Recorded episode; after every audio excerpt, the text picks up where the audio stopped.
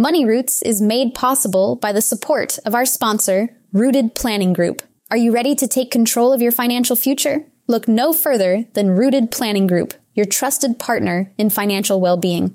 At w w w dot rooted p g dot com, you'll discover a wealth of resources and expertise to help you thrive financially. Rooted Planning Group specializes in personalized financial planning, investment management, and retirement strategies. They understand that every financial journey is unique, and they're here to guide you every step of the way. With a team of experienced advisors, Rooted Planning Group is committed to helping you cultivate a secure and prosperous future. Visit w w w dot rooted p g dot com today to learn more about how Rooted Planning Group can help you grow your money roots.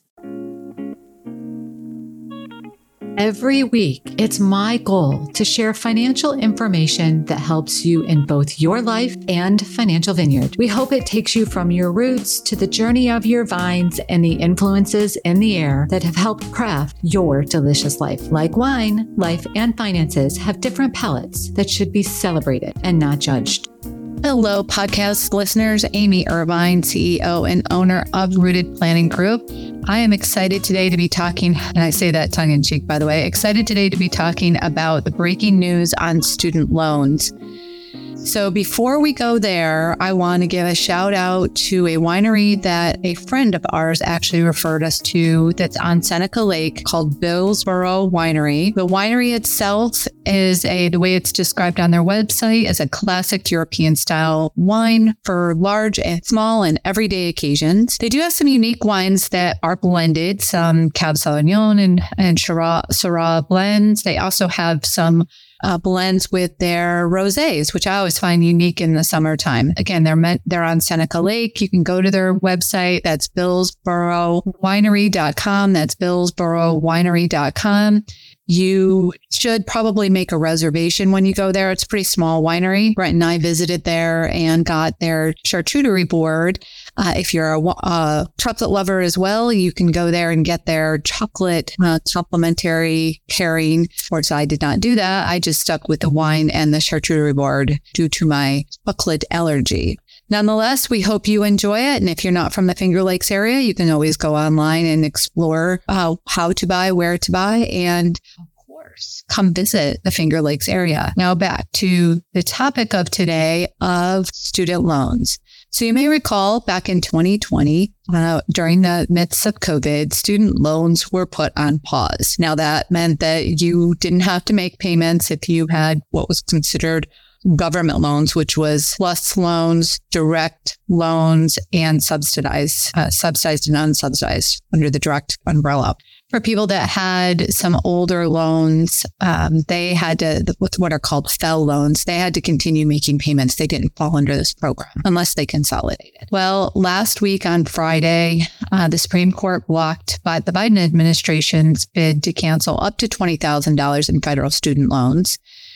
Now, with the Supreme Court's decision and um, recently negotiated debt ceiling bill, interest on federal student loans will start accruing on nine one and payments will begin in October. Well, sort of. And I'll explain why in a moment. But in the meantime, here's what you should do now. You should log into your student loan provider and make sure that your personal information and balances are accurate. Uh, as an example, one student loan provider, Ed Financial, changed their online system several months ago, making it even more important to check your account. You want to make sure all of your information is updated because there are some things that you will need to opt back into, such as auto pay.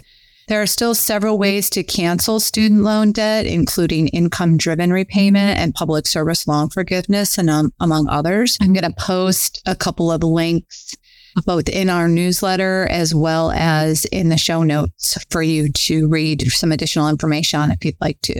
The administration has proposed a new income-driven repayment proposal.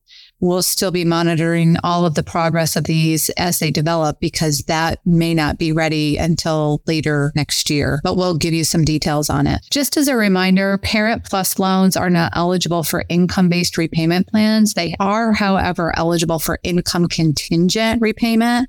So we use the initials I B R and I C R. So income-based repayment would be I B R and income contingent repayment is I C R. As a reminder, those Parent PLUS loans, if they are included, would within that I C R would need to be federal direct consolidation loan, and the borrower would have needed to enter repayment on or after July first of twenty oh six. This consolidation loan may be uh, able, able to qualify for uh, public service loan forgiveness, by the way. And to clarify, I C R is the type of income-driven repayment plan. It, it, it is a type of income-driven repayment plan, as is I B R, but I C R is the only one that the Parent PLUS loans are eligible for. That's not to say graduate loans, uh, you know, aren't eligible for other. I'm saying Parent PLUS loans. So one of the other things that we'd like you to start thinking about right now is putting together a budget that would include those payments when they do restart. One idea is to, you know, put money in a savings account. So start acting like you have that payment if you are already doing that. If you are impacted, it is important to, uh,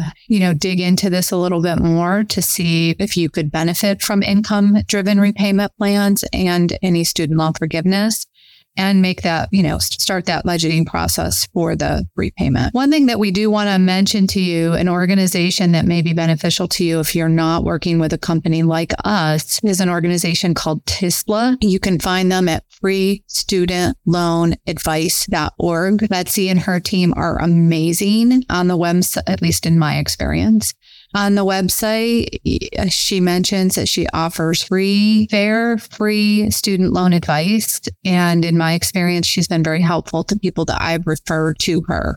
One other thing that I wanted to mention to you, uh, earlier I mentioned that the repayment starts in October, and I said, well, sort of. They're actually offering a one-year runway for borrowers who can't start making payments in October.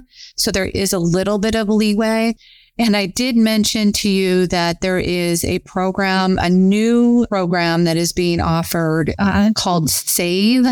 So under SAVE, which stands for Saving on a Valuable Education, it's going to replace the existing repay. So that's revised pay as you earn program. Borrowers on repay will automatically get the benefits of the new SAVE plan. Now, one of the benefits of that plan, it will calculate your monthly payment based on the income and family size, just like repay. But the SAVE plan provides the lowest monthly payment on any of the income-driven repayment plans offered. So when you look at how that is calculated, it would go from ten percent of discretionary income down to five percent discretionary income. I'm going to prov- provide a link in the show notes, but uh, right from the uh, free student aid website. So it's uh, student aid dot gov is the actual website. But here's kind of the highlights. The new plan, um, SAVE, as I mentioned, increases the income exemption from one hundred fifty thousand dollars to two hundred twenty-five thousand dollars up the property level. So when we're calculating out what uh, income actually gets included for a, see, for a, if, if you have a loan and you're single and you're earning thirty-two thousand eight hundred dollars or less, or a family of four earning sixty-seven thousand five hundred dollars or less, then you probably Um, will will not have, let's see, probably borrowers earning more than that um, will will probably see the least, say the least per year compared to those other current um, income-driven repayment plans.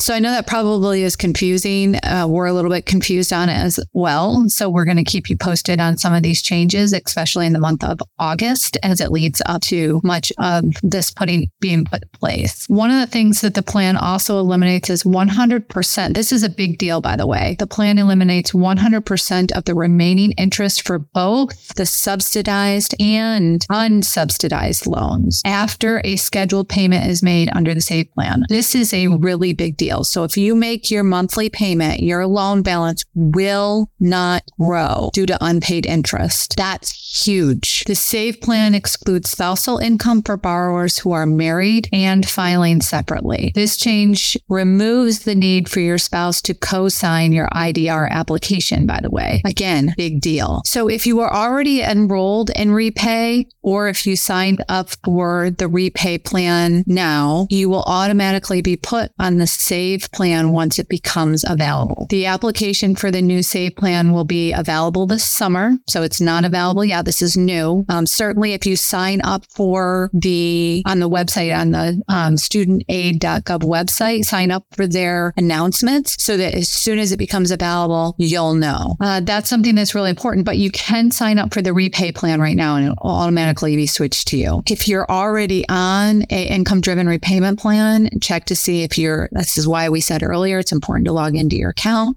Check to see if you're already on the repay plan. You can log into your student aid dot gov and go to your My Aid page, scroll down, and view your loans if you want to. Each loan will list a repayment plan. If you see that you are in the repay plan, that means you'll automatically be switched. Now, most of this information, again, that I'm talking about is coming directly from the website. I'm I'm really regurg- regurgitating the information that they're putting out there. They have a great uh, sort of calculator on how much your estimated monthly payment will be under the SAVE plan. Thought that was pretty interesting. So as an example, they give the SAVE plan calculates your monthly payment amount based on your income and your family size.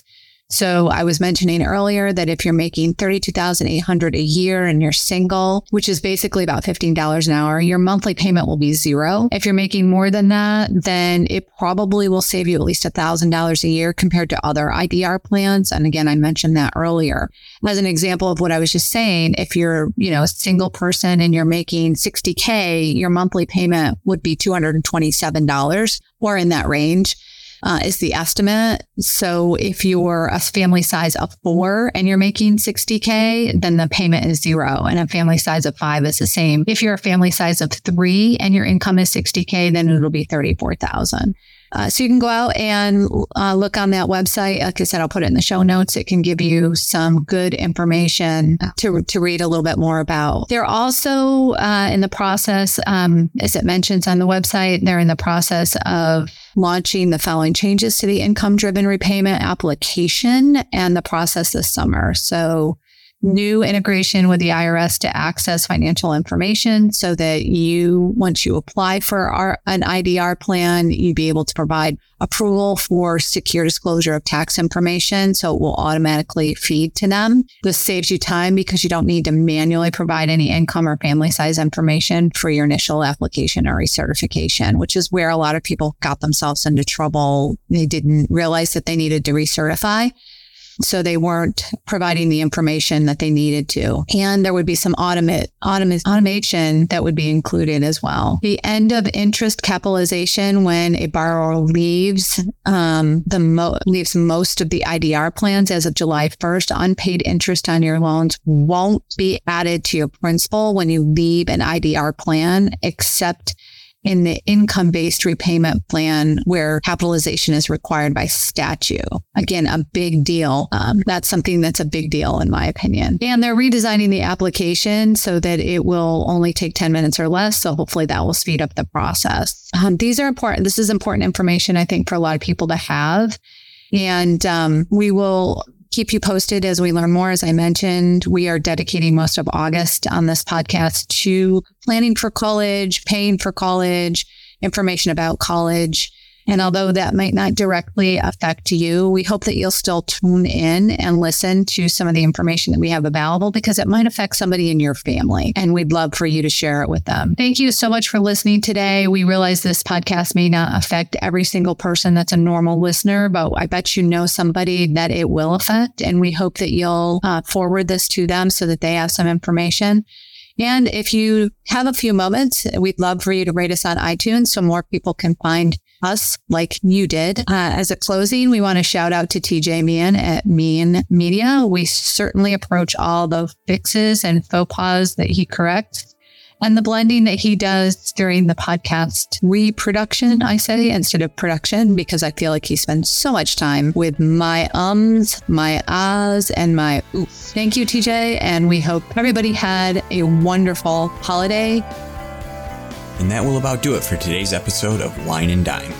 You can contact Amy through the website, w w w dot rooted p g dot com, or Amy at rooted p g dot com. You can also follow us on Facebook and Instagram at Rooted P G for the latest news. And if you have any questions, comments, or topics you would like to hear about, feel free to let us know. And don't forget to rate and subscribe the show wherever you get your podcasts.